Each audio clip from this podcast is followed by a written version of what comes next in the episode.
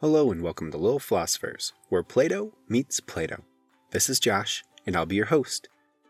Today I'm continuing our Frog and Toad series with a story called A Swim by Arnold Lobel. Alright, little philosophers, now it's time for the story and then some philosophy. Toad and Frog went down to the river. What a day for a swim, said Frog. Yes, said Toad. I will go behind these rocks and put on my bathing suit. I don't wear a bathing suit, said Frog. Well, I do, said Toad. After I put on my bathing suit, you must not look at me until I get into the water. Why not? asked Frog. Because I look funny in my bathing suit. That is why, said Toad. Frog closed his eyes, and when Toad came out from behind the rocks, Toad was wearing his bathing suit. Don't peek, he said. Frog and Toad jumped into the water. They swam all afternoon Frog swam fast and made big splashes. Toad swam slowly and made smaller splashes. A turtle came along the river bank. Frog, tell the turtle to go away, said Toad. I do not want him to see me in my bathing suit when I come out of the river. Frog swam over to the turtle. Turtle, said Frog, you will have to go away. Why should I? asked the turtle. Because Toad thinks that he looks funny in his bathing suit, and he does not want you to see him, said Frog. Some lizards were sitting nearby. Does Toad really look funny in his bathing suit? they asked. A snake crawled out of the grass. If Toad looks funny in his bathing suit, said the snake, then I, for one, want to see him. We want to see him too, said two dragonflies. Me too, said a field mouse. I have not seen anything funny in a long time. Frog swam back to Toad. I'm sorry, Toad, he said.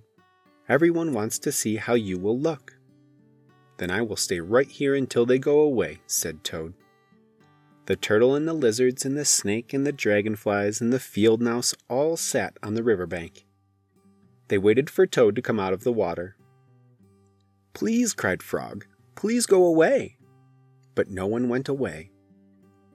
Toad was getting colder and colder he was beginning to shiver and sneeze. I will have to come out of the water, said Toad. I am catching a cold.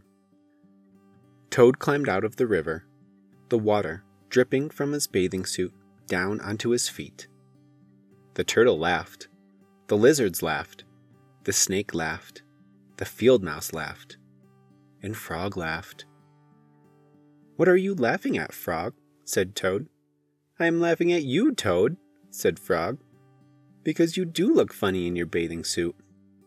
Of course I do, said Toad. Then he picked up his clothes and went home. All right, little philosophers, now it's time for the questions. Why do you think Toad wears a bathing suit? If Toad doesn't want anyone to see him in his bathing suit, why does he wear it?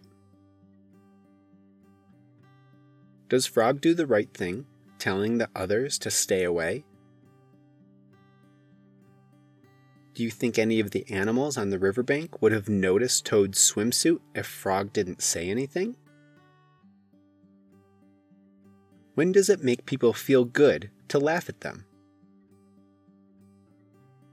When does it make people feel bad to laugh at them? How do you know when it's okay to laugh at someone?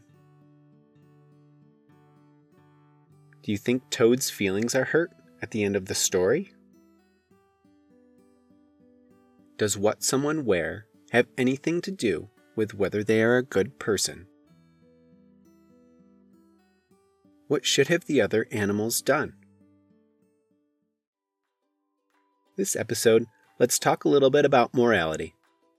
Morality is how we judge what someone does. If we think it was a good or bad thing, how do we know if something is good or bad?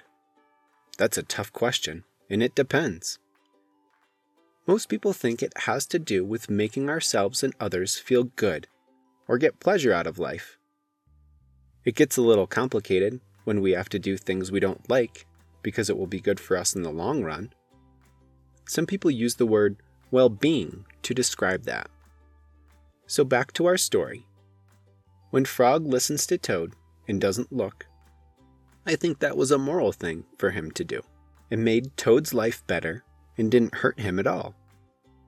What about when the other animals were waiting for Toad to get out, just to look, even when Toad didn't want them to? I don't think that was very moral of them. Toad was cold and shivering in the water, and they still wouldn't leave. That's making Toad's life worse, not better. Much more worse for him than any benefit they might have got from it. This is called teasing and can be very hurtful to others. Teasing is never a moral thing to do because it hurts others' feelings for no good reason. As little philosophers, we want to make the world a better place, and hurting others isn't part of that.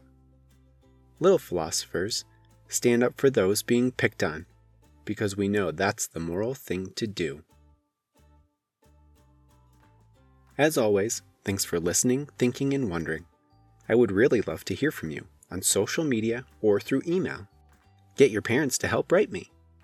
You can find me on Instagram and Twitter or my Facebook group by searching Lil Philosophers.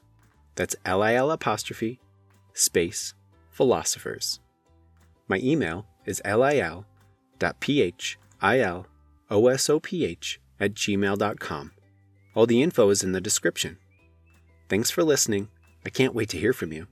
This has been Little Philosophers, where Play-Doh meets Plato.